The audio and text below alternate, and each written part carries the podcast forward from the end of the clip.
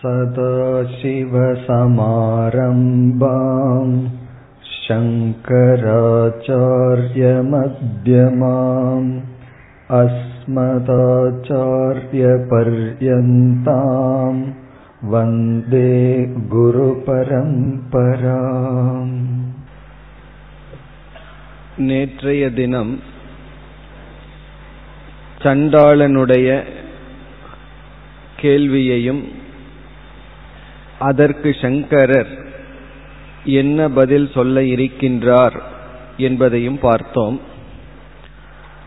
முதல் ஸ்லோகத்தில் உடலிலிருந்து உடலையா விலகி போகும்படி கூறுகின்றாய் அல்லது மனதில் ஆத்மாவிலிருந்து ஆத்மாவையா விலகி போக கூறுகின்றாய் எதை நீ விலகி போக கூறுகின்றாய்?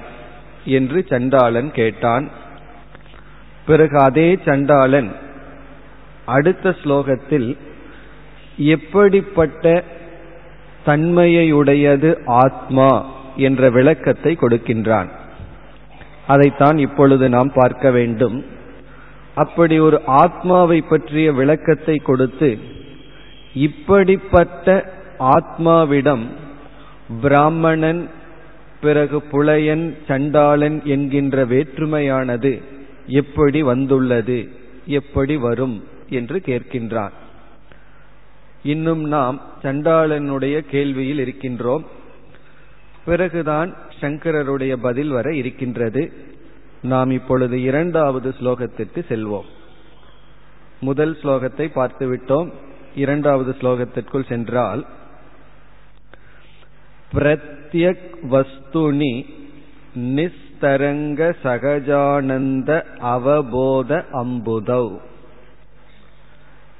இந்த முதல் வரியில் ஆத்மாவினுடைய சொரூபம் அல்லது இலக்கணம் கூறப்படுகின்றது.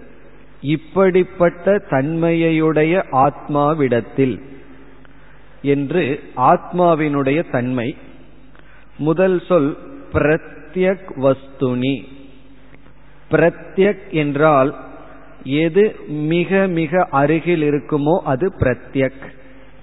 நம்மிடம் மிக அருகில் இருப்பது யார் என்றால் நாம் தான் வஸ்து என்றால் பொருள். பிரத்யக் வஸ்து என்றால் நம்முடைய சொரூபம். ஆத்மஸ்வரூபத்தில் என்பது பொருள். பிரத்யக் வஸ்துனி. பிறகு இந்த ஆத்மா என்பது எப்படிப்பட்ட தன்மையுடன் கூடியது? ஆத்மாவினுடைய தன்மை என்ன? அது சொல்லப்படுகின்றது. நிஸ்தரங்க. தரங்கம் என்றால் அலைகள். நிஸ்தரங்கம் என்றால் அலைகளற்ற. நிஸ்தரங்க.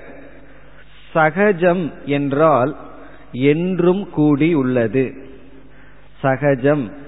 சகஜ நிலைன்னு சொல்வார்கள். சகஜம் என்றால் மாறாதது. எப்பொழுதும் இருக்கின்ற நிஸ்தரங்க சகஜ ஆனந்த ஆனந்த சுரூபமான இன்ப ரூபமான ஆனந்த அவபோதம் என்றால் ஞானம் அறிவு. ஆனந்த அறிவு அம்புதி என்றால் இங்கு ஆத்மா கடலுக்கு உதாகரணமாக சொல்லப்படுகின்றது. அப்படிப்பட்ட அறிவு கடலில். இல்ல ஏற்கனவே மொழிபெயர்ப்பும் இருக்கின்றது. அலை இல்லாத நீங்காத ஆனந்தமான அறிவு கடலான தன் ஆத்மாவில். அதுதான் முதல் வரி. இப்ப முதல் வரியில் அந்த புலையன் ஆத்மாவினுடைய சொரூபத்தை விளக்குகின்றான். நிஸ்தரங்கம்னா எந்த விதமான சஞ்சலமும் இல்லாமல் பிறகு வந்து என்றும் இருக்கின்ற ஆனந்த அறிவு சுரூபமான தன்னுடைய ஆத்மாவில் இப்படிப்பட்ட ஆத்மாவிடத்தில் பிறகு இரண்டாவது வரைக்கும் வந்தால் விப்ரக அயம். அயம் என்றால் இவன் விப்ரக என்றால் பிராமணன். நம்ம ஏற்கனவே பார்த்தோம் த்விஜக விப்ரக சூத்ரன் பிறகு பிராமணன்கிறதுக்கு என்ன சரியான பொருள் என்று. ஆனா உலக வழக்கில் பிறப்பின் அடிப்படையில் ஜாதி வேற்றுமைகள் இருக்கின்றது விப்ரன் என்றால் பிறப்பால் பிராமணன் என்று இப்பொழுது நாம் அழைத்து கொண்டிருக்கின்ற ஜாதியில் பிறந்தவன் என்றும் விப்ரக அயம் ஸ்வ பச்சக அயம் ஸ்வ என்றால் நாய் ஸ்வ பச்சக என்றால் நாயை சமைத்து உண்பவன். அவனைத்தான் புலையன் என்றெல்லாம் கூறுகின்றார்கள்.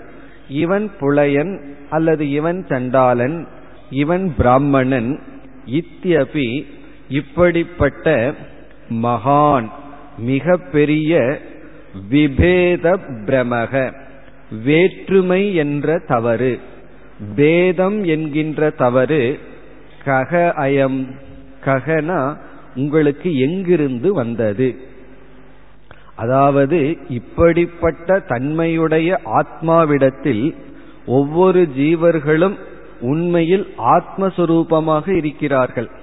அப்படிப்பட்ட ஆத்மாவிடத்தில் இப்படிப்பட்ட வேற்றுமை எங்கிருந்து வந்தது? என்ன வேற்றுமை? இவன் பிறப்பால் உயர்ந்தவன் அல்லது தாழ்ந்தவன் என்கின்ற வேற்றுமை.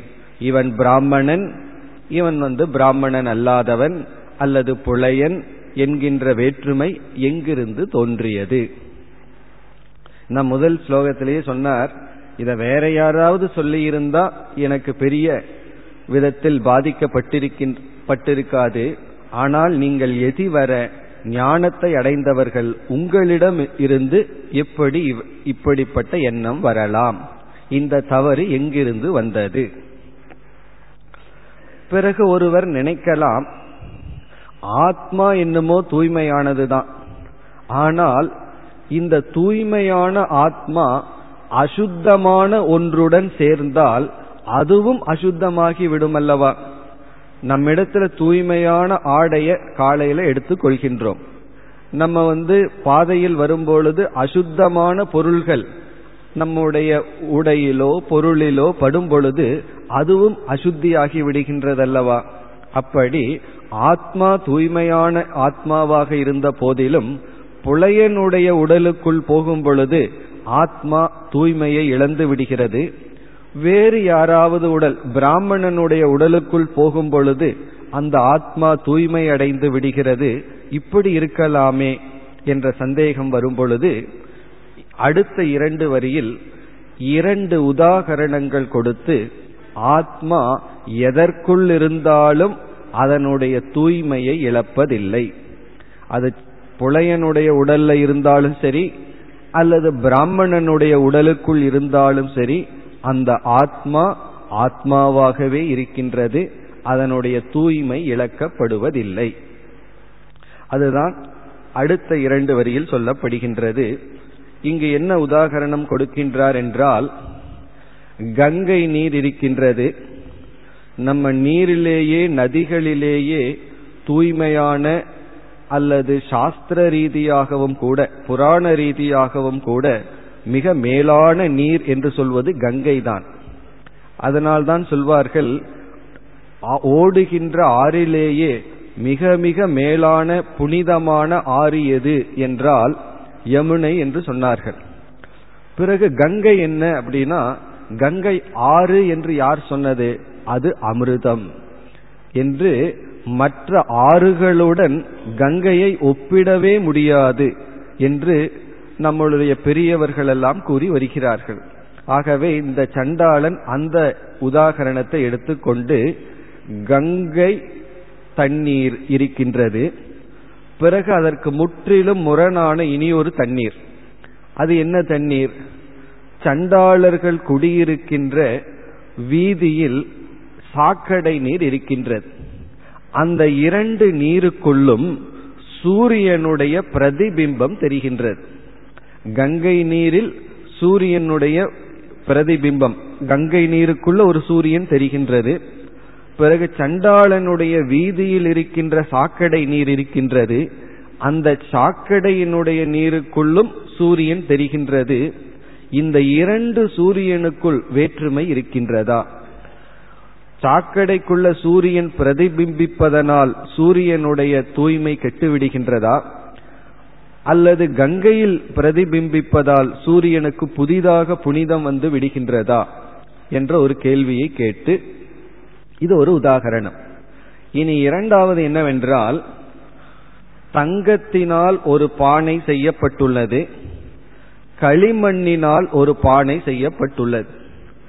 தங்கத்தினுடைய பானைக்குள் இருக்கின்ற வெற்றிடம் ஆகாசம் களிமண் பானைக்குள் இருக்கின்ற ஆகாசம் வெற்றிடம். இந்த இரண்டுக்குள் வேற்றுமை இருக்கின்றதா? தங்கத்துக்குள் இருக்கின்ற ஆகாசத்துக்கு விலை அதிகம் பானைக்குள் களிமண்ணுக்குள் இருக்கின்ற ஆகாசத்திற்கு விலை குறைவுன்னு கிடையாது.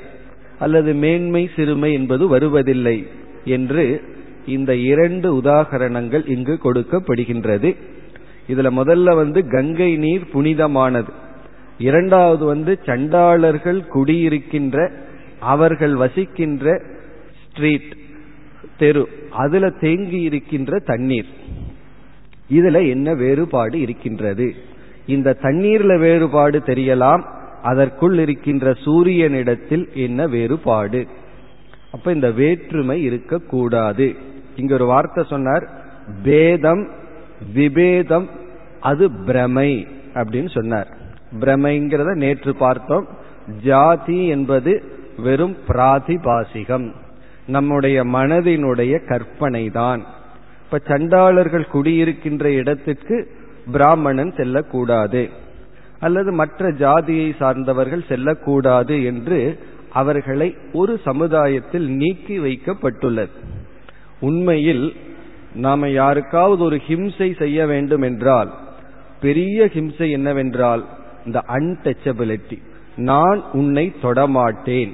ஏன்னா உன்னை நான் ஒதுக்கி வைக்கின்றேன் என்பதுதான் பெரிய வயலன்ஸ் வயலன்ஸ் என்றால் நாம ஒருவருக்கு செய்கின்ற பெரிய ஹிம்சை என்னவென்றால் நான் நீ தொடுவதற்கும் கூட யோக்கியதை அற்றவன் என்ற எண்ணம். அப்படி ஒருவரிடம் செய்யும் பொழுது அவருடைய மனதில் படுகின்ற வேதனை அதுதான் அதிகமான வேதனை. யாருக்காவது நம்ம ஒருவரை ரொம்ப ஹர்ட் பண்ணணும் ரொம்ப ஹிம்சை பண்ணணும்னா நான் உன்னை தொடமாட்டேன் நீ கீழ் ஜாதியை சார்ந்தவன் என்று அவர்களை ஒதுக்கி வைத்தல். இந்த தொடுதல் என்பது மனோரீதியாகவும் சாஸ்திர ரீதியாகவும் ஒரு தொடுவதனால் ஒருவரை நம்மை அரவணைப்பதனால தான் அவர்களை உயர்த்துகின்றோம். ஒருவரை நம்ம நீக்குவதனால் அவர்களை நம்ம ரிஜெக்ட் பண்ணும் பொழுது அவர்களுடைய மனது புண்படுகின்றது. ஒரு குழந்தைக்கும் கூட பெற்றோர்களினுடைய தொட்டு உணர்ந்து அந்த குழந்தையும் அதை எதிர்பார்க்கின்றது. ஒரு குழந்தையை வந்து பெற்றோர்கள் தொடாமல் ஒதுக்கி விட்டால் அந்த குழந்தைக்குள் வருகின்ற ஒரு ஏக்கம் மிக அதிகமான ஒரு ஏக்கம். சில வருடங்களுக்கு முன் என்னுடைய நண்பர் ஒரு சுவாமிஜி அவர்கள் ஒரு ஆசிரமம் நடத்தி கொண்டிருந்தார்கள். அதில் ஒன்றாவது முதல் கொண்டு பத்தாவது வரை அனாதை குழந்தைகளை வளர்த்தி கொண்டு இருந்தார் இப்பொழுதும் அந்த பணியை செய்து கொண்டு இருக்கின்றார் ஒரு மாதம் அந்த ஆசிரமத்தில் தங்கியிருக்கும் பொழுது நான் தங்கியிருந்தேன். அப்பொழுது அந்த குழந்தைகளே அனைத்து வேலைகளையும் செய்ய வேண்டும். ஆசிரம பணிகள் அனைத்தையும் அந்த குழந்தைகள் செய்து பிறகு வெளியே பள்ளிக்கு சென்று வர வேண்டும். அதுல சில ஒரு மணி நேரம் இரண்டு மணி நேரம் தான் அந்த சுவாமிஜி அந்த குழந்தைகளை விளையாடுவதற்கு அனுமதி கொடுப்பார். அதில் ஒரு குழந்தைக்கு வயது நான்கு. விளையாடுகின்ற நேரம் அந்த குழந்தைக்கு இருக்கின்றது. அப்பொழுது மரத்தினுடைய அடியில் நான் அமர்ந்து கொண்டு படித்துக் கொண்டு இருந்தேன் அந்த குழந்தை என்னுடைய அருகில் வந்தது. நான் என்ன என்று கேட்டேன் பதிலே சொல்லவில்லை பேசவே இல்லை. என்னுடைய மிக அருகில் அமர்ந்து கொண்டு அதனுடைய கை என்னுடைய கையை பிடித்து கொண்டது. ஒரு மணி நேரம் அப்படியே பிடித்து கொண்டு இருந்தது நானும் புஸ்தகத்தை வச்சுட்டு படிச்சிட்டு இருந்தேன். பிறகு அந்த விளையாட்டு நேரம் முடிந்தவுடன் ஒன்றும் பேசவில்லை. அந்த குழந்தை எழுந்து சென்று விட்டது. எனக்கு அப்பொழுது புரியவில்லை. ஏன் இந்த குழந்தை இப்படி நடந்து கொண்டது? இப்போ அந்த குழந்தைக்கு தாய் இல்லை தந்தை இல்லை. இந்த டச் ஆஃப் லவ் தேவைப்படுகின்றது. அந்த குழந்தைக்கு விளையாட்டு கூட அப்பொழுது தேவையில்லை. யாரோ ஒருத்தர் அன்பு செலுத்தவர்களை போய் தொட்டு அவரிடத்தில் இருக்க வேண்டும். அந்த குழந்தை செஞ்சதெல்லாம் ஒரு மணி நேரம் வந்து கைய பிடிச்சிட்டு பெசாம அமர்ந்து கொண்டு இருந்தது. இது பத்து வருடங்களுக்கு முன் நடந்தது. இன்னும் அந்த காட்சி என் மனதில் இருக்கின்றது. இப்பொழுது கொஞ்ச நாளைக்கு அப்புறம் தான் புரிஞ்சது ஒரு குழந்தையே எதை ஏங்குகின்றது? ஒருவர் நம்மை தொட்டு அரவணைக்க வேண்டும் என்று ஏங்குகின்றது. அப்படி அது மனதன் மனதினுடைய இயல்பு. ஆனால் சமுதாயத்தில் இன்று பல கஷ்டங்களுக்கு காரணம் ஒருவரை நாம் தீண்டக்கூடாது என்கின்ற எண்ணம். அதை நாம் நீக்க வேண்டும். இந்த மனிஷா பஞ்சகமே அந்த ஒரு இது அந்த காலத்திலேயே இருந்திருக்கு. சங்கரர் காலத்திலேயே இருந்திருக்கின்றது. இது இந்தியாவில் மட்டுமல்ல எல்லா நாடுகளிலும் இருக்கின்றது. மகாத்மா காந்தி சவுத் ஆப்பிரிக்காலையும் அவர் ஒரு பீரியட்ல நம்ம எல்லாம் பார்த்திருப்போம் அல்லது படிச்சிருப்போம். அவர் ரயிலையும் கூட முதல் வகுப்புல பயணம் செய்ய முடியவில்லை. அங்கு அன்டச்சபிலிட்டி என்பது இருக்கின்றது. இது வந்து மனித சமுதாயத்திற்குள் இருக்கின்ற ஒரு பெரிய கேடு. இது இருக்கக்கூடாது என்பதுதான் இந்த மனிஷா பஞ்சகத்தினுடைய முக்கியமான வேல்யூ இப்ப அதுதான் இங்கு சொல்லப்படுகிறது சண்டாளன் குடியிருக்கின்ற வீடு. மற்றவர்களால் ஒதுக்கப்பட்டு குடியிருப்பவர்களுடைய வீடு அங்கு இருக்கின்ற பாதை அல்லது ஸ்ட்ரீட் அதில் இருக்கின்ற தண்ணீர் அந்த தண்ணீரில் இருக்கின்ற சூரியன் பிறகு கங்கையில் இருக்கின்ற சூரியன். இந்த இரண்டு சூரியனுக்குள் எப்படி வேற்றுமை இல்லையோ அதுபோல எந்த உடலுக்குள் ஆத்மா இருந்தாலும் அந்த ஆத்மாவிடம் எந்த வேற்றுமையும் இல்லை. இதை நாம் புரிந்து கொண்டால் நாம் அபேதத்திற்கு வருவோம் பேதத்திலிருந்து விடுதலை அடைவோம். அதுதான் இங்கு வந்துள்ளது. இனி கடைசி இரண்டு வரியை பார்த்தால் கிம் கங்காம்புனி. அம்பு என்றால் தண்ணீர் கங்காம்புனி என்றால் கங்கை நீரில் பிம்பிதே அம்பர மனோ. பிம்பிதே என்றால் பிரதிபிம்பிக்கின்ற கங்கையினுடைய நீரில் பிரதிபிம்பிக்கின்ற சூரியனுக்கு இங்கு கொடுக்கின்ற சொல் அம்பரமணி அம்பரம்னா ஆகாசம் ஸ்பேஸ் மணி என்றால் ஆகாசத்தில் இருக்கின்ற மணி. மணின்னு சொன்ன என்ன சொல்லலாம்? இந்த இடத்துல ஆங்கில மணி அல்ல. மணி என்றால் ஒரு அழகான நகையில வந்து விதவிதமான கல்லுகளை எல்லாம் பொருத்தி இருப்போம் அல்லவா? அப்படி ஆகாசத்திற்கு அலங்காரம் செய்வது என்ன என்றால் சூரியன். இப்ப ஆகாசத்துக்கு மணியாக இருக்கின்ற சூரியன் எங்கு இருக்கின்றார்? இப்ப சூரியனுடைய பிரதிபிம்பம் எங்கு இருக்கின்றது? கங்கையினுடைய நீரில் பிரதிபிம்பிக்கின்ற சூரியனிடத்திலும் பிறகு சாண்டால வீதி பயப்பூரே. சாண்டாளம் சொன்னா சண்டாளர்கள் வசிக்கின்ற இடம். சண்டாளர்கள்னா நாயை தின்று வாழ்ந்து வருபவர்கள். வீதி என்றால் அவர்களுடைய வாழ்கின்ற ஸ்ட்ரீட் இடம். பயகன நீர் பூரே என்றால் தேக்கம். சண்டாளர்கள் வசிக்கின்ற இடத்தில் தேங்கி இருக்கின்ற சாக்கடை நீர் அதில் பிரதிபிம்பிக்கின்ற சூரியனிடத்தில் வா அந்தரமஸ்தி. ஏதாவது வேற்றுமை இருக்கின்றதா? ரெண்டு சூரியனுக்குள்ள ஏதாவது வேற்றுமை இருக்கின்றதா? என்றால் என்ன? வேற்றுமை இல்லை என்பது பொருள். இனி அடுத்தது காஞ்சனகடி. காஞ்சனம் என்றால் தங்கம். கடி என்றால் தங்கத்தினால் செய்த பானை. காஞ்சனகடி. மிருத் என்றால் களிமண். கும்பக என்றாலும் பானை. மிருத் கும்பக என்றால் களிமண்ணினால் செய்த பானை.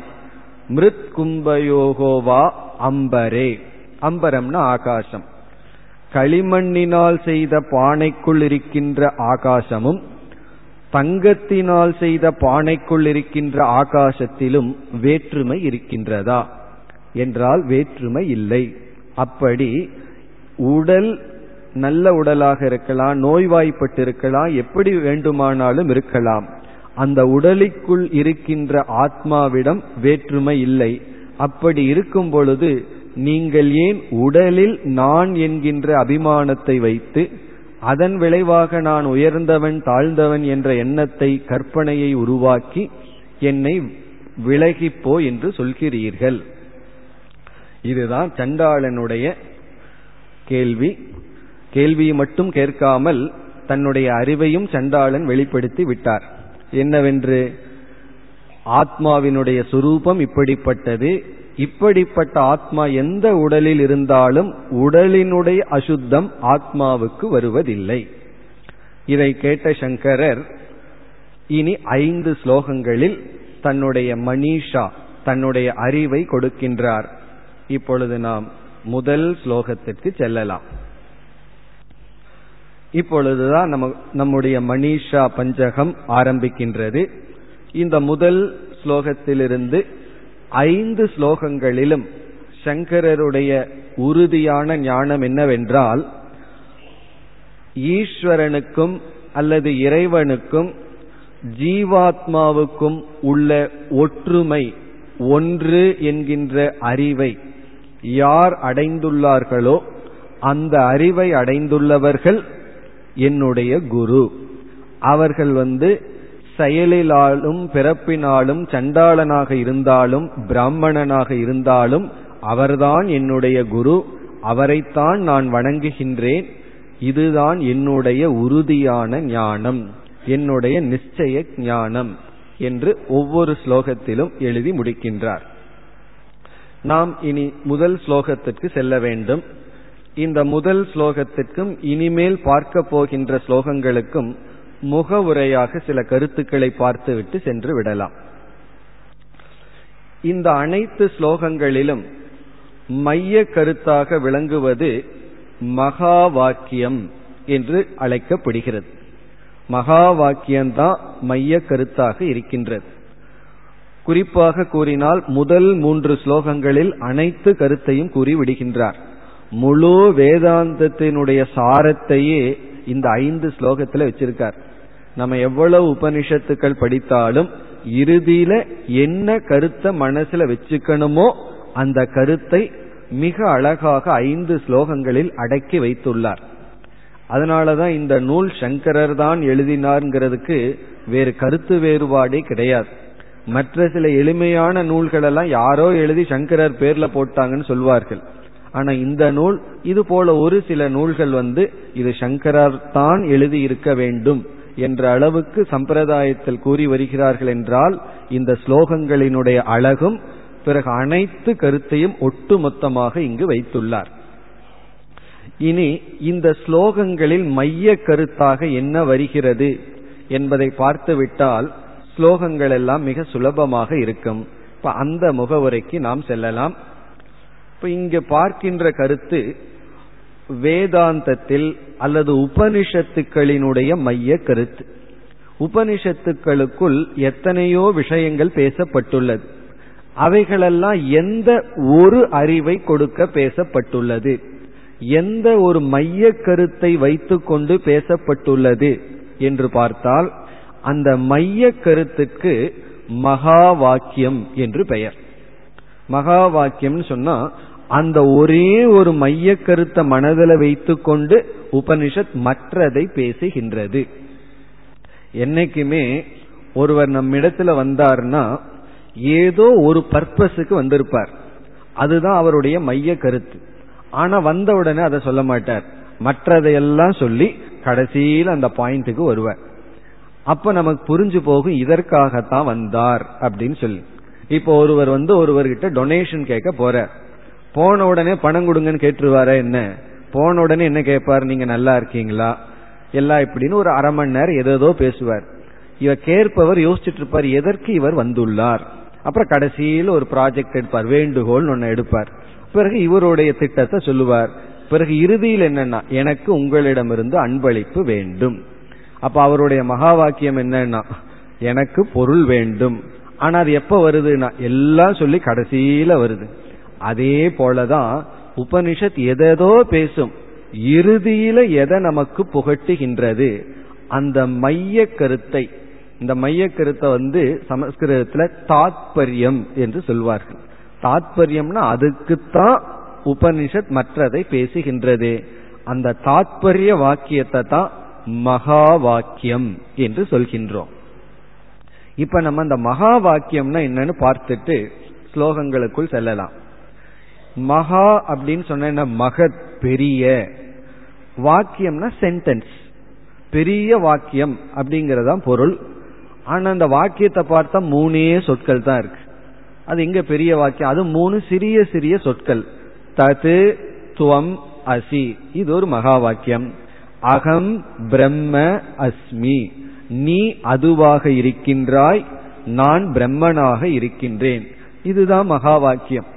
இப்போ வாக்கியம் சிறியதாக இருந்தும் மகா பெரியது என்று ஏன் சொல்கின்றோம் என்றால் இரண்டு அடிப்படையில் மகத் பெரியது என்று சொல்கின்றோம். ஒன்று அதில் இருக்கின்ற விஷயம் இருக்கே சப்ஜெக்ட் மேட்டர் அது பெரிய விஷயம் மிக மிக சூக்மமான விஷயம். மற்றதெல்லாம் மிக எளிமையான கருத்துக்கள் தான் ஆனா அந்த சப்ஜெக்ட் மேட்டர் அந்த வாக்கியத்தினுடைய வாக்கியம் கொடுக்கின்ற அறிவு இருக்கின்றதே அது பெரிய ஞானம். பெரிய ஞானம்னா என்ன? வேறு அவ்வளவு சுலபமாக எங்கும் கிடைக்காத அறிவு. வேதத்துக்குள்ளேயே மற்ற இடத்துல கிடைக்காத அறிவு. மற்ற இடங்கள்ல வேதம் எத்தனையோ கர்மங்களை எல்லாம் செய்ய சொல்கிறது. அப்படி ஒரு சில கர்மமை எல்லாம் நம்ம செய்ய சொல்லும் பொழுது வேதம் நம்ம பிரம்மன்னு நினைச்சிட்டு செய்ய சொல்லல. நீ ஒரு சம்சாரி துயரப்பட்டு கொண்டிருப்பவன் நீ ஒரு ஜீவன் நீ கர்மத்தை பண்ணு ஈஸ்வரனுக்காக இதை செய்யுன்னு சொல்லி இறைவனிடத்திலிருந்து நம்ம பிரிச்சு பார்த்து தான் வேதம் பேசுகிறது.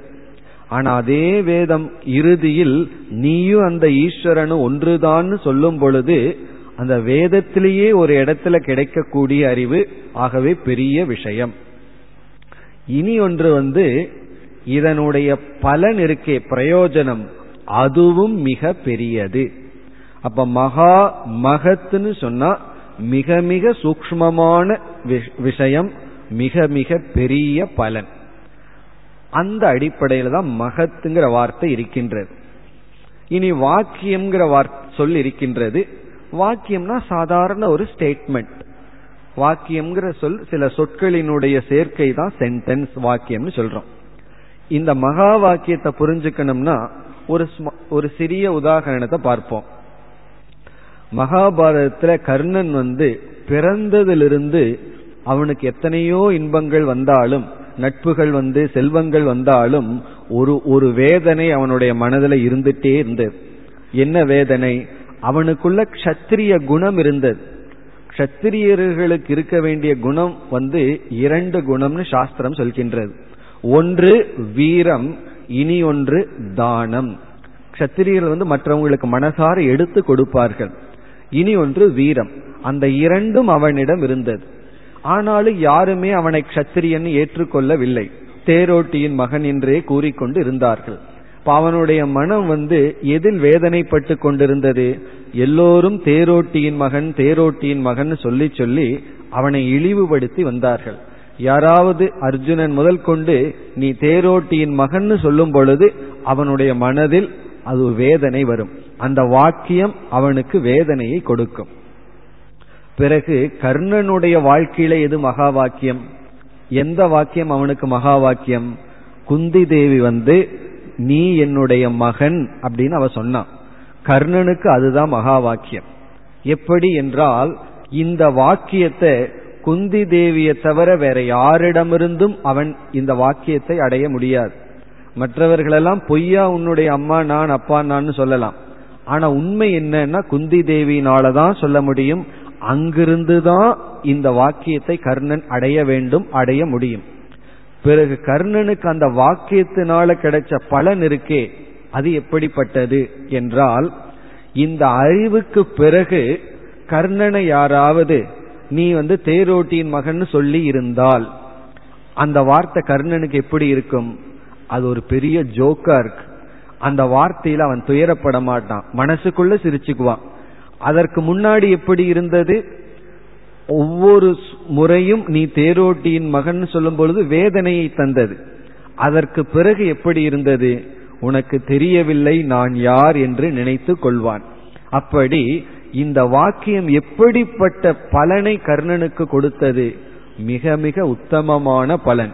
எந்த ஒரு சொற்கள் அவனை புண்படுத்தி இருந்ததோ அந்த சொற்களில் மாற்றம் வரவில்லை. நம்ம நேற்று பார்த்தோம் மனம் போக்தா.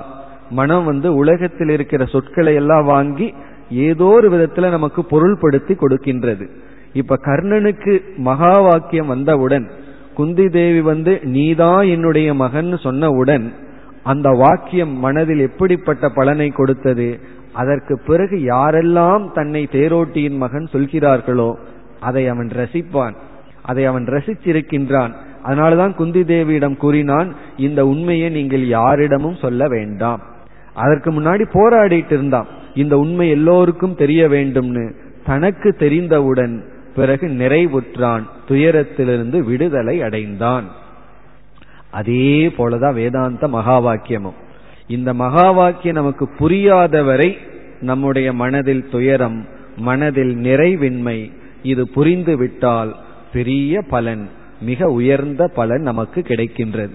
அப்படி உயர்ந்த விஷயம் உயர்ந்த மேலான பலன் அதை கொடுக்கின்ற வாக்கியம்தான் மகா வாக்கியம் அந்த மகா வாக்கியங்கள் தான் இந்த ஸ்லோகங்களுக்குள் வருகின்றது. இனி மகா வாக்கியத்துக்கு இனி ஒரு விளக்கம். மகா வாக்கியம் சொன்னா என்ன? அதுல என்ன சொல்லப்பட்டுள்ளது என்றால் ஜீவன் என்ற ஒன்று இறைவன் என்ற ஒன்று. இந்த இரண்டையும் சமப்படுத்துவதுதான் மகா வாக்கியம். என்று கூறுவதுதான் மகா வாக்கியம். ஆகவே நம்ம கணித ரீதியாக மகா வாக்கியத்தை என்னன்னு சொல்லலாம்? சமன்பாடு என்று அழைக்கலாம். சமன்பாடுன்னு சொன்னா ஈக்குவேஷன் நம்ம எல்லாம் மேத்ஸ்ல படிச்சிருப்போம். சின்ன வயசுல படிச்சு மறந்துருப்போம். ஈக்குவேஷன் சொல்லி. ஈக்குவேஷன் என்ன? லெப்ட் ஹேண்ட் சைடு ஒன்னு இருக்கும் ரைட் ஹேண்ட் சைடு ஒன்னு இருக்கும் இடையில ஈக்குவல் டு சமம்னு இருக்கும். அதுவும் இதுவும்னு சமப்படுத்துவது. அது ஒரு பெரிய கணக்கு. இப்ப இங்கேயும் ரெண்டு தத்துவம் இருக்கு. ஜீவன் ஒன்னு ஒரு சைடு இருக்கு இறைவன் ஈஸ்வரன் ஒன்று இருக்கு. இந்த மகா வாக்கியம் என்ன செய்கின்றது? இரண்டையும் சமப்படுத்துகின்றது. இதுவும் அதுவும் ஒன்றுதான் என்று சொல்கிறது. ஒன்றுதான் சொல்லும் பொழுதே ரெண்டு இருக்கணும்னு அர்த்தம். அப்படி இந்த ஈக்குவேஷன் சொன்னா எங்க ரெண்டு இருக்கின்றது இந்த இரண்டும் ஒன்று என்று சொல்லப்படுகிறது. பிறகு எப்பொழுது இந்த சமன்பாடு வர்றதுக்கே சான்ஸ் இருக்கு?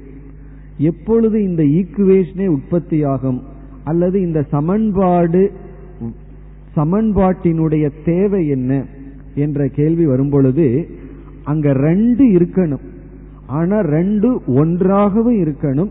அதே சமயத்துல மேலோட்டமாக பார்த்தால் வேற்றுமையும் இருக்கணும்.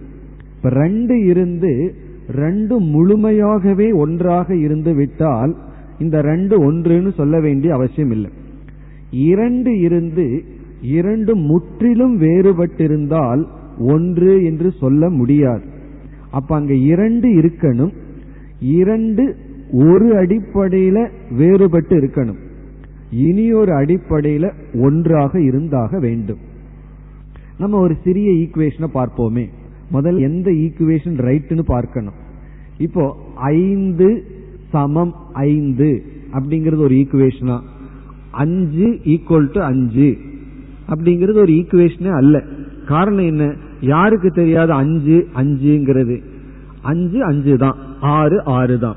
அப்ப ஃபைவ் ஈக்குவல் டு ஃபைவ் அப்படிங்கிறது ஒரு ஈக்குவேஷனே அல்ல. சரி ஃபைவ் ஈக்குவல் டு சிக்ஸ் அது ஈக்குவேஷனா கண்டிப்பா கிடையாது. அஞ்சு சமம் ஆறுங்கிறது தப்பு. ஏன்னா ஆறுங்கிறது ஆறு ஐந்துங்கிறது ஐந்து. பிறகு எது ஈக்குவேஷன் என்றால் மூன்று கூட்டல் இரண்டு சமம் ஆறு மைனஸ் ஒன்று. இதத்தான் ஈக்குவேஷன் மேத்ஸ்ல நம்ம அக்செப்ட் பண்ணிக்கிறோம். இப்போ எது ஈக்குவேஷன் மூன்று கூட்டல் இரண்டு ஈக்குவல் டு ஆறு கழித்தல் ஒன்று. இதுல என்ன பெரிய விஷயம் இருக்குன்னு நமக்கு தோணும். குழந்தையா இருக்கும்போது ஒரு குழந்தை கிட்ட இதை கொடுத்தோம்னா அது ஒரு பெரிய ப்ராப்ளம் சால்வ் பண்றதுக்கு. அதை மூணு விரலை வச்சுட்டு இந்த பக்கம் மூணு இருக்கு ரெண்டுன்னு ஒரு எழுத்து இருக்கு லெட்டர் இருக்கு இங்க பிளஸ் குறி இருக்கு. அந்த பக்கம் பெருசா ஆறுன்னு ஒன்னு இருக்கு மைனஸ் ஒன்னு இருக்கு பிறகு சின்னதா ஒன்னு இருக்குன்னு சொல்லி குழந்தைகளுக்கு ஒரு பெரிய ஈக்குவேஷன் இதே தான் நம்ம படிக்க படிக்க அல்ஜீப்ரா இதுல எல்லாம் என்ன வரும்னா ஒரு பெரிய ஈக்குவேஷன் வரும். திஸ் சைடு அந்த சைடு நம்ம டேலி பண்ணணும். இப்ப மேலோட்டமா அங்க வேற்றுமை தெரியுது. இப்ப அந்த குழந்தையினுடைய மனதிலிருந்து பார்த்தோம்னா மேலோட்டமா வேற்றுமை தெரிகின்றது. ஆனா உள்ள போய் பார்த்தோம்னா ஒன்றுதான்.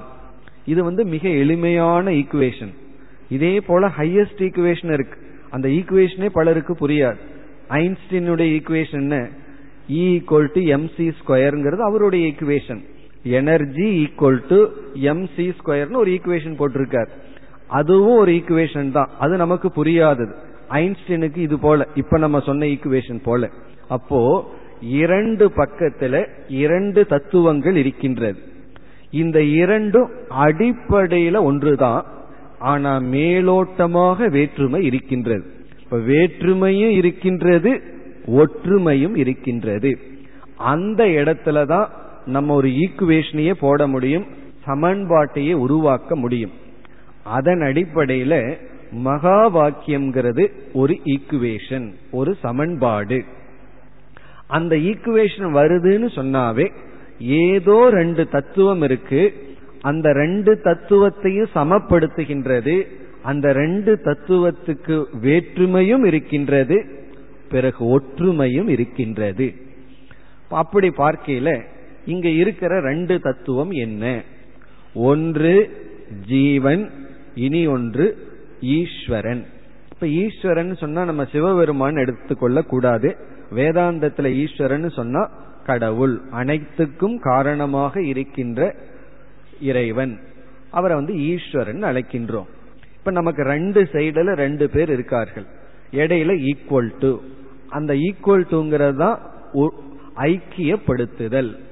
எதை எதை ஐக்கியப்படுத்துதல்? ஜீவனையும் ஈஸ்வரனையும் ஒன்று என்று ஐக்கியப்படுத்துதல். இப்ப மகா வாக்கியத்துக்கு இலக்கணம் ஜீவ ஈஸ்வர ஐக்கிய வாக்கியம். இந்த வாக்கியத்துக்கு லட்சணமே இலக்கணமே ஜீவ ஈஸ்வர ஐக்கிய வாக்கியம் மகா வாக்கியம். ஜீவனுக்கும் ஈஸ்வரனுக்கும் ஒன்று என்ற ஒற்றுமையை கூறும் வாக்கியம். வாக்கியம்னா ஸ்டேட்மெண்ட் பல மகா வாக்கியங்கள் இருக்கின்றது. ஒவ்வொரு வேதத்தினுடைய இறுதியில் வருகின்றது உபனிஷத்துக்கள். ஒவ்வொரு உபனிஷத்துக்களுக்குள்ளும் மகா வாக்கியம் இருக்கின்றது. அதுல நம்ம வந்து பிரசித்தமாக சில வாக்கியங்களை எடுத்துக்கொண்டு சொல்வார்கள். அதுல ஒரு வாக்கியம் தான் தத்துவமசி அப்படிங்கிறது. தது அப்படின்னு சொன்னா இறைவன் ஈஸ்வரன் துவம் அப்படின்னு குரு வந்து சிஷியனை பார்த்து சொல்ற நீ அதுவாக அசி இருக்கின்றாய். இந்த இருக்கின்றாய்ங்கிறதுலயே பெரிய விசாரம் இருக்கு. நீ இருந்தாய் அப்படின்னு சொல்லல. இருக்க போகின்றாய் அப்படின்னு சொல்லல. பிரசன்ட் டென்ஸ்ல சொல்லப்பட்டிருக்கு. இப்பொழுதே நீ பிரம்மனாக இருக்கின்றாய். ஒரு காலத்துல நீ பிரம்மனா இருந்த இப்ப நீ ஜீவனா இருக்க இனிமேல் ஏதோ ஒன்னு செஞ்சு பிரம்மனாக போறன்னு சொல்லல. இப்பொழுதே பிரசன்டென்ஸ் அசீன இப்பொழுதே நீ பிரம்மனாக இருக்கின்றாய். அப்போ இங்க ரெண்டு பேர் இருக்கிறார்கள். ஒன்று ஜீவன் இனி ஒன்று ஈஸ்வரன். இப்ப நம்ம சமன்பாட்டுக்கு என்ன நியதியை பார்த்தோம்? சமன்பாடுன்னு வந்துள்ளதுன்னா அதுல வேற்றுமையும் இருக்கின்றது ஒற்றுமையும் இருக்கின்றது. அப்ப இதுல எது உயர்ந்ததுன்னா சமன்பாடுன்னு சொல்லும்போது மேலோட்டமான வேற்றுமை அல்லது பொய்யான வேற்றுமை உண்மையான ஒற்றுமை. அந்த ஒற்றுமையில தான் உண்மை இருக்கு வேற்றுமையில பொய் தான் இருக்கின்றது. ஒற்றுமையில தான் உண்மை இருக்கு. ஒற்றுமை உண்மைனா இருக்கிறது ஒரு பொருள் ஏதோ ஒரு காரணத்தினால இரண்டாக தெரிகிறது. ஒரு சிறிய குழந்தைய வந்து ஒரு திரைப்படத்துக்கு கூட்டிட்டு போறோம். அந்த குழந்தை வந்து அந்த படத்தை பார்க்குது. அதுல வந்து அப்பாவா ஒரு ரோல் வருது. அதே நடிகர் வந்து மகனாகவும் நடிக்கிறார். அப்ப அந்த குழந்தை பார்த்து ரசிக்குது. அப்பா மகன்னு சொல்லி ரசிக்குது. பிறகு வந்து அந்த பெரியவர் வந்து அந்த குழந்தைக்கு சொல்கிறார்கள் அப்பாவும் மகனும் ஒன்று. இதுவும் மகா வாக்கியம்தான் father is equal to son அப்படின்னு சொல்றோம். குழந்தைக்கு புரியல அது எப்படி? தாடி வச்சுட்டு வயசானா நரைச்ச முடியோட ஒருத்தர் இருக்கார். இனி ஒருவர் வந்து இளைஞனா இருக்கார் மகனா இருக்கார். அது எப்படி ஒற்றுமையா இருக்க முடியும்னா? பிறகு பெற்றோர்கள் விளக்குகிறார்கள் அந்த வேஷத்தை களைஞ்சு பார்த்தா ஒரே ஒரு ஆள் தான் வேஷத்தினால இரண்டாக தெரிகின்றது. அப்ப மகா வாக்கியம் புரிகின்றது. பிறகு வந்து அதே குழந்தைய கடலுக்கு கூட்டிட்டு போறோம். அலைகள் அலைகளாக வருகின்றது. பிறகு வந்து கடல் வேற அலைகள் வேறையான்னு அந்த குழந்தை கேக்குது. ஏன்னா அலைகள்னு ஒரு வார்த்தையை சொல்றோம் கடல்னு ஒரு வார்த்தையை சொல்றோம் அது பறந்து இருக்கின்றது பிறகு இவர் வந்து அந்த குழந்தைக்கு அறிவை புகட்டுகின்றார் இந்த அலைகள் கடல்தான். அலைகள் புளூரல் இஸ் ஈக்குவல் டு கடல் சமுத்திரம்னு சொல்றார். பிறகு அந்த குழந்தை எப்படி புரிந்து கொள்கின்றது? கடல் என்கின்ற ஒன்றிலிருந்து அலைகள் தோன்றுவது போல் இருந்தாலும் அலைகளினுடைய சாரம் தண்ணீர். கடலினுடைய சாரம் தண்ணீர். இப்ப நீர்ங்கிற அடிப்படையில் இந்த இரண்டும் ஒன்று.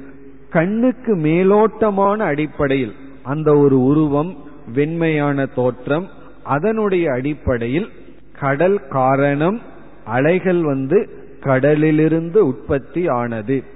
ஆனால் அடிப்படையில் அலைகளுக்குள் இருக்கின்ற உண்மையும் கடலுக்குள் இருக்கின்ற உண்மையும் ஒன்றுதான். அதே போல இறைவன் என்பது கடலை போல ஈஸ்வரன் என்பவர் கடலை போல. ஒரு கோணத்துல பார்த்தோம்னா அந்த ஈஸ்வரனிடமிருந்து ஜீவர்கள் தோன்றி இருக்கிறார்கள். அப்ப ஈஸ்வரனுக்கு ஜீவனுக்கு என்ன சம்பந்தம்?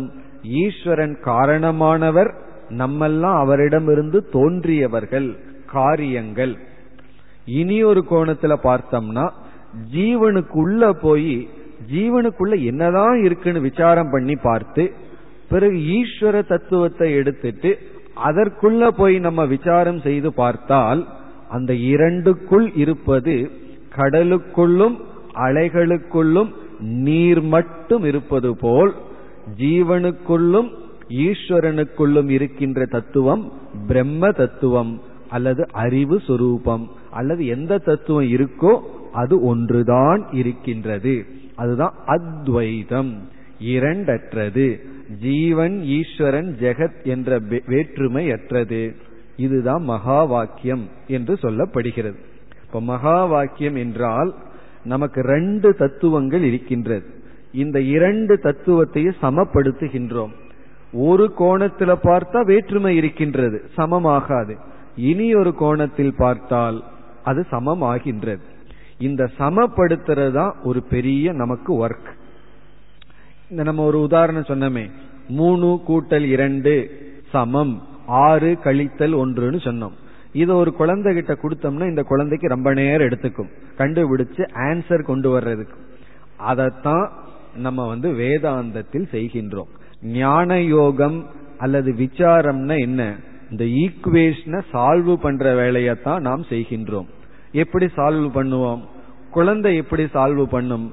முதல்ல ஒரு சைடு இருக்கிறத எடுத்துக்கும். மூணு கூட்டல் ரெண்டுன்னு எடுத்துட்டு கையை விரிச்சுக்கும். மூணுங்கிறத அப்படியே ஒவ்வொன்றா எண்ணி பிறகு ரெண்டுன்னு ஒன்னு சேர்ந்து எண்ணி அஞ்சுன்னு எழுதும். பிறகு இந்த பக்கம் ஒரு கை பத்தாது இனி ஒரு கையும் சேர்த்திக்கும். ஆறுன்னு எடுத்து அதுல ஒன்ன வந்து கழிச்சு பிறகு அஞ்சுன்னு போட்டு பிறகு ரெண்டும் சமம்னு சொல்லும். அப்ப அந்த குழந்தை இப்படி விசாரம் பண்ணும்? இத சமப்படுத்துறதுக்கு முன்னாடி ஒவ்வொரு பக்கத்தில் இருக்கிற பகுதியை எடுத்துட்டு அங்க விசாரம் பண்ணி அதனுடைய மையம் என்னன்னு கண்டுபிடிக்கும். அதே போல நம்ம வேதாந்தத்தில் என்ன செய்வோம்? முதல்ல ஜீவனை எடுத்துக்கொண்டு ஜீவ ஜீவனை பற்றிய விசாரத்தை மேற்கொள்வோம். அது ஜீவ விசாரம். பிறகு வந்து இந்த சைடுக்கு வந்துருவோம். ஈஸ்வரங்கிட்ட வந்துருவோம். ஈஸ்வரனை எடுத்துக்கொண்டு விசாரத்தில் மேற்கொள்வோம். இப்ப ஈஸ்வரனுடைய சாராம்சம் என்ன? ஜீவனுடைய சாராம்சம் என்ன? இந்த இரண்டையும் கண்டுபிடிச்சு பிறகு பார்த்தோம்னா அந்த சமம்ங்கிறது நமக்கு விளங்கி விடும் அவ்விதத்தில் இந்த முதல் ஸ்லோகத்தில் இந்த மணிஷா பஞ்சகத்தினுடைய முதல் ஸ்லோகத்தில் ஜீவனை பற்றிய ஆராய்ச்சி மேற்கொண்டு மகா வாக்கியம் வருகின்றது. இரண்டாவது ஸ்லோகத்தில் ஈஸ்வரனை பற்றிய விசாரம் செய்து மகா வாக்கியம் வருகின்றது. ஆனா எல்லா ஸ்லோகத்திலையும் மகா வாக்கியம் இருக்கு. அந்த மகா வாக்கியம் எப்படி இருக்குன்னா ஒவ்வொரு ஸ்லோகத்திலையும் ஒவ்வொரு தத்துவம் விசாரிக்கப்படுகின்றது ஆராய்ச்சி செய்யப்படுகின்றது. அப்படி முதல் ஸ்லோகத்தினுடைய சாரம் ஜீவ விசாரத்தை மேற்கொண்டு இப்படிப்பட்ட ஜீவனும் பிறகு ஈஸ்வரனை விசாரம் பண்ணா என்ன கிடைக்குங்கிறத எடுத்துக்கொள்ளப்பட்டு விட்டது. ஈஸ்வரனை விசாரம் பண்ணா இறுதியா என்ன கிடைக்குங்கிறத எடுத்துட்டு பிறகு மகா வாக்கியம் சொல்லப்படுகிறது. இரண்டாவது ஸ்லோகத்துக்குள்ள போனோம்னா ஈஸ்வரனை விசாரம் பண்ணி இப்படிப்பட்ட ஈஸ்வரனும் ஜீவனைத்தான் ஏற்கனவே விசாரம் பண்ணி வச்சிருக்கிறமே இந்த ஜீவனும் ஒன்று என்ற மகா வாக்கியம் பிறகு மூன்றாவது ஸ்லோகத்திற்குள் சென்றால் இந்த முதல் இரண்டு ஸ்லோகம்தான் நமக்கு டோட்டல் வேதாந்தா. பிறகு மூன்றாவது ஸ்லோகத்துக்குள்ள போயிட்டா சாதனைகள் வருகின்றது. இந்த மகா வாக்கிய ஞானத்தை அடைஞ்சு நிஷ்டை அடைகிறதுக்கு நம்ம என்னென்ன படிகளில் செல்ல வேண்டும் என்று மூன்றாவது ஸ்லோகத்துல சாதனைகள். பிறகு ஞான பலம். இந்த ஞானத்தடைஞ்சா என்ன பிரயோஜனம் நமக்கு கிடைக்கும்? இவ்விதத்துல மூன்று ஸ்லோகங்கள். இப்ப முதல் ஸ்லோகம் மகா வாக்கியத்தில் இருக்கின்ற ஜீவனை எடுத்து விசாரம் செய்து அந்த ஈஸ்வரனுடன் ஐக்கியப்படுத்துதல். இரண்டாவது ஸ்லோகம் ஈஸ்வரனை விசாரம் செய்து ஜீவனுடன் ஐக்கியப்படுத்துதல். மூன்றாவது ஸ்லோகம் இந்த அறிவை அடைய படிகள் ஐந்து படிகள் பேசப்படுகின்றது. ஒவ்வொரு படியா போய் கடைசியில் இந்த ஞானத்தை அடைய வேண்டும். பிறகு அடைஞ்சதற்கு பிறகு இவ்வளவு கஷ்டப்பட்டு இந்த ஞானத்தை அடைஞ்சோம்னா என்ன பிரயோஜனம் என்ன பலன் நமக்கு கிடைக்கின்றது என்கின்ற பலனை பற்றியும் கூறப்படுகிறது. இந்த மகா வாக்கிய புரிஞ்சு இந்த பலனினுடைய பெருமையை புரியணும்னா அந்த கர்ணனுடைய உதாரணத்தை மனதில் கொள்ளணும்.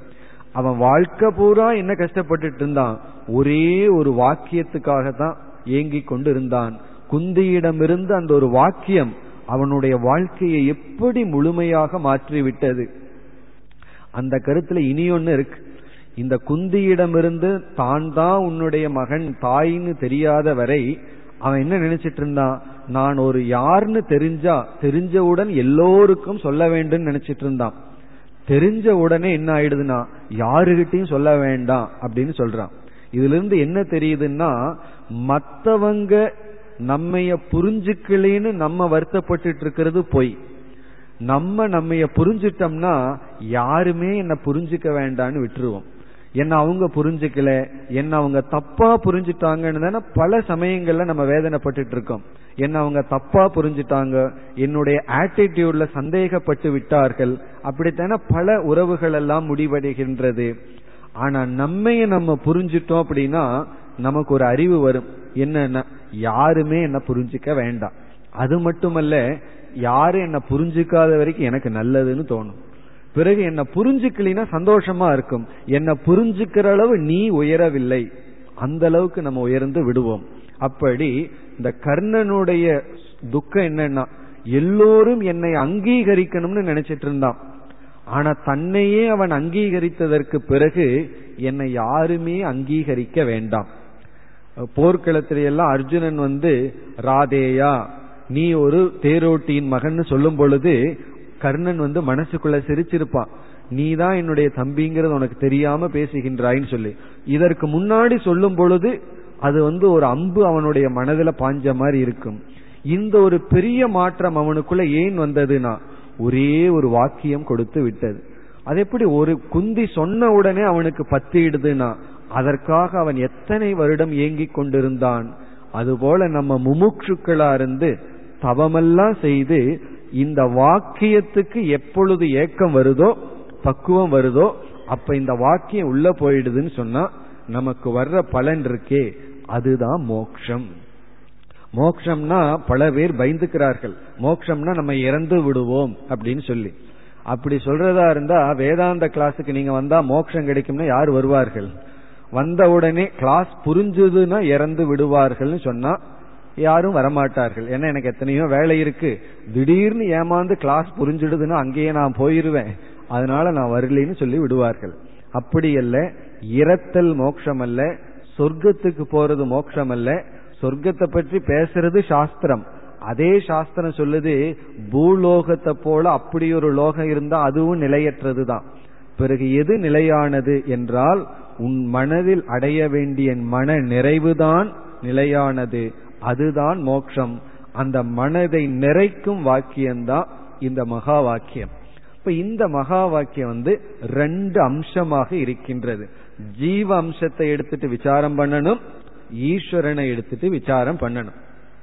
இந்த ரொம்ப பேர் வந்து வேதாந்தம்னா டல் சப்ஜெக்ட். அது இப்ப வேண்டான்னு முடிவு செய்து விடுவார்கள். உண்மையிலே வேதாந்தத்துல சப்ஜெக்ட் மேட்டர் என்ன? வேதாந்தம் எதை பத்தி பேசுதுன்னா நம்மையை பற்றி பேசுகிறது. வேதாந்தத்தினுடைய சப்ஜெக்ட் மேட்டர் நாம தான். இப்ப வேதாந்தம் டல்லுன்னு சொன்னா யாரு டல்லு? நம்ம தான் டல்லுன்னு அர்த்தம். நம்மைய பற்றி பேசுறது தான் வேதாந்தம். உண்மையிலேயே சில நல்ல சப்ஜெக்டை எல்லாம் தவறா கையாளும் பொழுது அதை ரொம்ப போர்னு பண்ணி விட்டார்கள் நம்ம படிக்கிற சயின்ஸ்ல ஹிஸ்டரின்னு ஒரு சப்ஜெக்ட் இருக்கு. காலேஜ்ல எல்லாம் பார்த்தீங்கன்னா யூஸ்லெஸ் எதுக்கும் உதவாதவன் ஹிஸ்டரி எடுத்துக்குவான். ஏதோ ஒரு டிகிரி வேணும்னா ஹிஸ்டரி படிச்சிருவோம். பிறகு யார் மற்றவங்க தான் மற்றதுக்கு போவார்கள். காரணம் என்ன? ஹிஸ்டரினா ஒரு போர் சப்ஜெக்ட் நினைக்கிறோம். உண்மையிலேயே அது தவறு. ஹிஸ்டரி மாதிரி இன்ட்ரெஸ்டிங் சப்ஜெக்ட் கிடையவே கிடையாது. காரணம் சரித்திரம்ங்கிறது ஒரு ஒரு மனிதர்கள் வாழ்ந்த கலாச்சாரத்தை பத்தி படிக்கிறது. இவர்கள் இப்படி வாழ்ந்தார்கள் இப்படிப்பட்ட பலனை அடைந்தார்கள். இது வந்து ஒரு பெரிய ஹியூமன் சைக்காலஜி இது வந்து மாஸ் சைக்காலஜியை படிக்கிறதா ஹிஸ்டரி ஆனா அதை வந்து சொல்ற விதத்துல சொல்ற ஆசிரியர்கள் சொல்லி மாணவர்கள் கேட்கிற விதத்துல கேட்டு அதை டல் சப்ஜெக்ட்னு நினைத்து விடுகிறார்கள். அதே கதிதான் வேதாந்தத்துக்கும் வந்து விட்டது. வேதாந்தம்னா என்கிட்ட பேசாதன்னு சில பேர் சொல்வார்கள். அது ஏதோ போர்னு சொல்லுவார்கள் அப்படி இல்லை வேதாந்தம் என்னை பற்றி பேசுகின்றது. நாம என்னைக்குமே நமக்கு போர் கிடையாது. நம்ம எவ்வளவு முறை நம்ம முகத்தை கண்ணாடியில பார்க்கிறோம். கார்ல ஏறி உட்கார்ந்த உடனே ஒரு முகரை முகத்தை பார்த்துட்டு தான் டிரைவே பண்ண ஆரம்பிப்போம். அப்படி எந்த இடத்துல போனாலும் நம்மைய பார்க்கறதுக்கு நம்ம விரும்புகின்றோம். நம்மையே நம்ம நேசிக்கின்றோம். இந்த சாஸ்திரம் வந்து நம்மை பற்றி பேசுகின்றது. நம்முடைய ஒரிஜினல் அட்ரஸை நமக்கு காட்டி கொடுக்கின்றது. ஆகவே முதல் ஸ்லோகத்துல நமக்கு ஜீவனை பற்றிய விசாரம் வருகின்றது. ஜீவனை பற்றினா ஜீவன் யாருன்னு எங்கேயோ நாம் பார்க்க போவதில்லை. நம்மை பற்றிய விசாரம். ஆத்ம விசாரம். நான் உண்மையில் யாராக இருக்கின்றேன். எனக்குள் நான்கிறதுக்கு என்ன குழப்பம் இருக்கின்றது? இதை பற்றிய விசாரம் தான் முதல் ஸ்லோகம். இப்ப நம்ம முதல் ஸ்லோகத்திற்குள் நுழைகின்றோம். இப்ப முதல் ஸ்லோகத்துல என்ன சாரம்னு பார்த்து விட்டோம் ஜீவனை பற்றிய விசாரம். இப்ப ஜீவனை பற்றிய விசாரம்னு சொன்னா நமக்கு எப்படிப்பட்ட அனுபவங்கள் வந்து கொண்டிருக்கின்றது? இந்த உலகங்களை நாம் எப்படியெல்லாம் அனுபவித்துக் கொண்டிருக்கின்றோம்? நமக்கு வர்ற அனுபவங்கள் என்ன? அதுதான் முதல் பகுதியில் வருகின்றது. இப்பொழுது முதல் ஸ்லோகத்தில் முதல் வரிக்கு சென்று பார்த்தால் முதல் வரியில என்ன இருக்கின்றது? ஜாகிரத் சொப்ன சுசுப்திஷு. இப்ப நம்ம எங்க இருக்கோம். சங்கரர் அருளிய மணிஷா பஞ்சகத்துல முதல் ஸ்லோகத்துல முதல் வரிக்கு சென்றுள்ளோம். ஜாகிரத் சொப்ன சுஷுப்திஷு இந்த ஜாகிரத் சொப்பனம் சுஷுப்தி என்று நமக்கு மூன்று அனுபவங்கள் வருகின்றது. இந்த அனுபவத்தை சாஸ்திரத்துல அவஸ்தா என்று சொல்லப்படுகிறது. அவஸ்தா.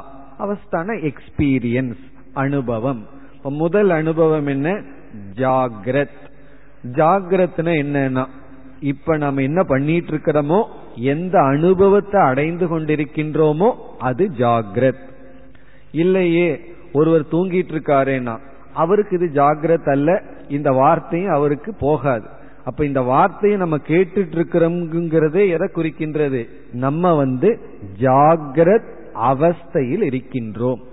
இப்ப ஜாகிரத் அவஸ்தைங்கிறது நமக்கு எப்பொழுது வரும் என்றால் நான் நான்கிற வார்த்தைக்கு எல்லாத்துக்கும் அர்த்தம் தெரியும். இந்த நான் இந்த ஸ்தூல உடலோடு அபிமானம் வைக்கும் பொழுது இந்த ஸ்தூல சரீரத்தில் அபிமானம் வைத்து இந்த உலகத்தை பார்க்கும் பொழுது என்ன அனுபவம் வருகின்றதோ அது ஜாகிரத் அவஸ்தா. இப்ப ஜாகிரத் அவஸ்தானா ஸ்தூல சரீரத்தோட நான் அபிமானம் வச்சு அபிமானம்னா ஐடென்டிபிகேஷன் ஒன்றாகி இந்த உலகத்தை பார்த்து அனுபவிக்கும் பொழுது வருகின்ற அனுபவம் ஒன்று. பிறகு அடுத்தது வந்து சொப்பனம்.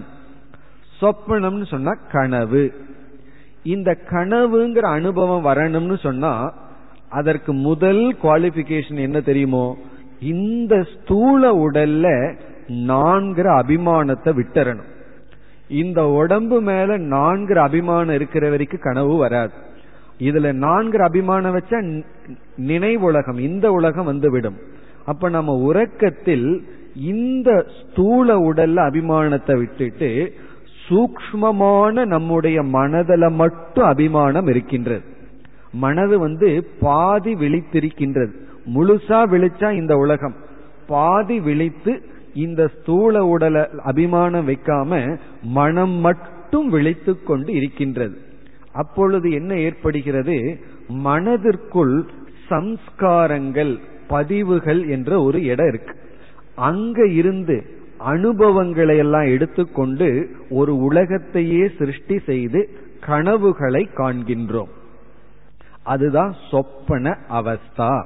இப்ப சொப்பன அவஸ்தான்னு சொன்னா இந்த உலகத்தை பார்க்காம நாமே ஒரு உலகத்தை உற்பத்தி செய்து அதுக்கு எங்கிருந்து பொருள் கிடைச்சதுன்னா நம்முடைய சித்தம் நம்முடைய மெமரியிலிருந்து தான் அதுக்கு வந்து ஆப்ஜெக்ட் பொருள் கிடைச்சிருக்கு. அந்த பொருளை வச்சு எண்ணங்களை வச்சு ஒரு உலகத்தை உருவாக்கி ஒரு அனுபவம் வருகின்றது.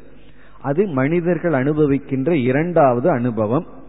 கனவுல மட்டும்தான் இந்த அனுபவம் அல்ல. சில பேர் வந்து பகல் கனவு கண்டு கொண்டு இருப்பார்கள் எப்படின்னா கண்ணை மூடி உட்கார்ந்துட்டு எதையாவது கற்பனை செய்து கொண்டிருப்பார்கள். இது கிடைக்குமா அது கிடைக்குமான்னு. அப்ப என்ன ஆகும்னா அவர்கள் அந்த நேரத்துல சொப்பனத்துல தான் இருக்கிறார்கள். ஏன்னா வெளி உலகத்தில் இல்லை. அவர்களுடைய மனதில் இருக்கின்ற உலகத்தில் இருக்கின்றார்கள். அது சொப்பனம். ஆனா கனவுல பார்ப்பதுதான் சொப்பனம்னு பொதுவாக சொல்கின்றோம். பிறகு சில சமயங்கள்ல கனவும் வராமல் மனது இனியும் ஓய்வடைய வேண்டும். அல்லது வந்து டயர்டாகி முழுமையாக உறங்கி விட்டது அப்பொழுது கிடைப்பது சுஷுப்தி சுஷுப்தினா ஆழ்ந்த உறக்கம். ஆழ்ந்தங்கிற வார்த்தை ஏன் பயன்படுத்துறோம்னா அந்த இடத்துல மனம் கொஞ்சம் கூட விழித்து கொண்டு இல்லை. இப்படி ஆழ்ந்த உறக்கம் பிறகு வந்து கனவு பிறகு நினைவு நினைவுலகம். ஜாகிரத் சொப்ன சுஷுப்தி இந்த மூன்றும் நமக்கு கிடைக்கின்ற அனுபவங்கள். இதுல என்ன புதுசா சாஸ்திரம் நமக்கு சொல்றதுக்கு இருக்கு? இதுதான் நமக்கு தெரிஞ்சதாச்சே. ஒவ்வொரு நாளும் இந்த மூன்று அனுபவத்திற்குள் நான் செல்கின்றேனே அப்படின்னு சொல்லுவோம். இந்த அனுபவத்திலிருந்து ஒரு அறிவை அடைய வேண்டும். அதுதான் விசாரம். அதுதான் சாஸ்திரம். இப்ப சாஸ்திரம் என்ன செய்து? வெறும் அனுபவம் மட்டும் இருந்துட்டு அனுபவம் மாட்டுக்கு அனுபவம் ஓடிட்டு இருக்கும் இந்த அனுபவத்திலிருந்து ஆராய்ச்சி செய்து ஒரு அறிவை அடைய வேண்டும். அதைத்தான் நாம் செய்ய போகின்றோம். அவஸ்தா திரய விவேகம். விவேகம்னா ஆராய்ச்சி. திரயம்னா மூன்று. அவஸ்தான மூன்று அனுபவங்கள். மூன்று அனுபவங்களை நம்ம ஆராய்ச்சி செய்ய போகின்றோம். எதற்கு ஆராய்ச்சி பண்ற போறோம்? அந்த ஜீவனுடைய உண்மையான தன்மையை கண்டுபிடிக்க. அலைகளை ஆராய்ச்சி பண்ணி தண்ணீர்னு கண்டுபிடிப்பது போல ஜீவனை ஆராய்ச்சி பண்ணி அவன் யாருன்னு கண்டுபிடிக்கணும். பிறகு ஈஸ்வரனையே எடுத்துட்டு ஆராய்ச்சி பண்ணுவோம் கண்டுபிடிச்சு இரண்டையும் சமம் என்று சொல்ல வேண்டும் அடுத்த வகுப்பில் நாம் ஜீவனை பற்றிய மேலும் ஆராய்ச்சியில் ஈடுபடுவோம் ॐ पूर्णमधः पूर्णमिधं पूर्णात् पूर्णमुदच्छते पूर्णस्य पूर्णमादाय पूर्णमेवावशिष्यते ॐ शान्ति शान्ति शान्तिः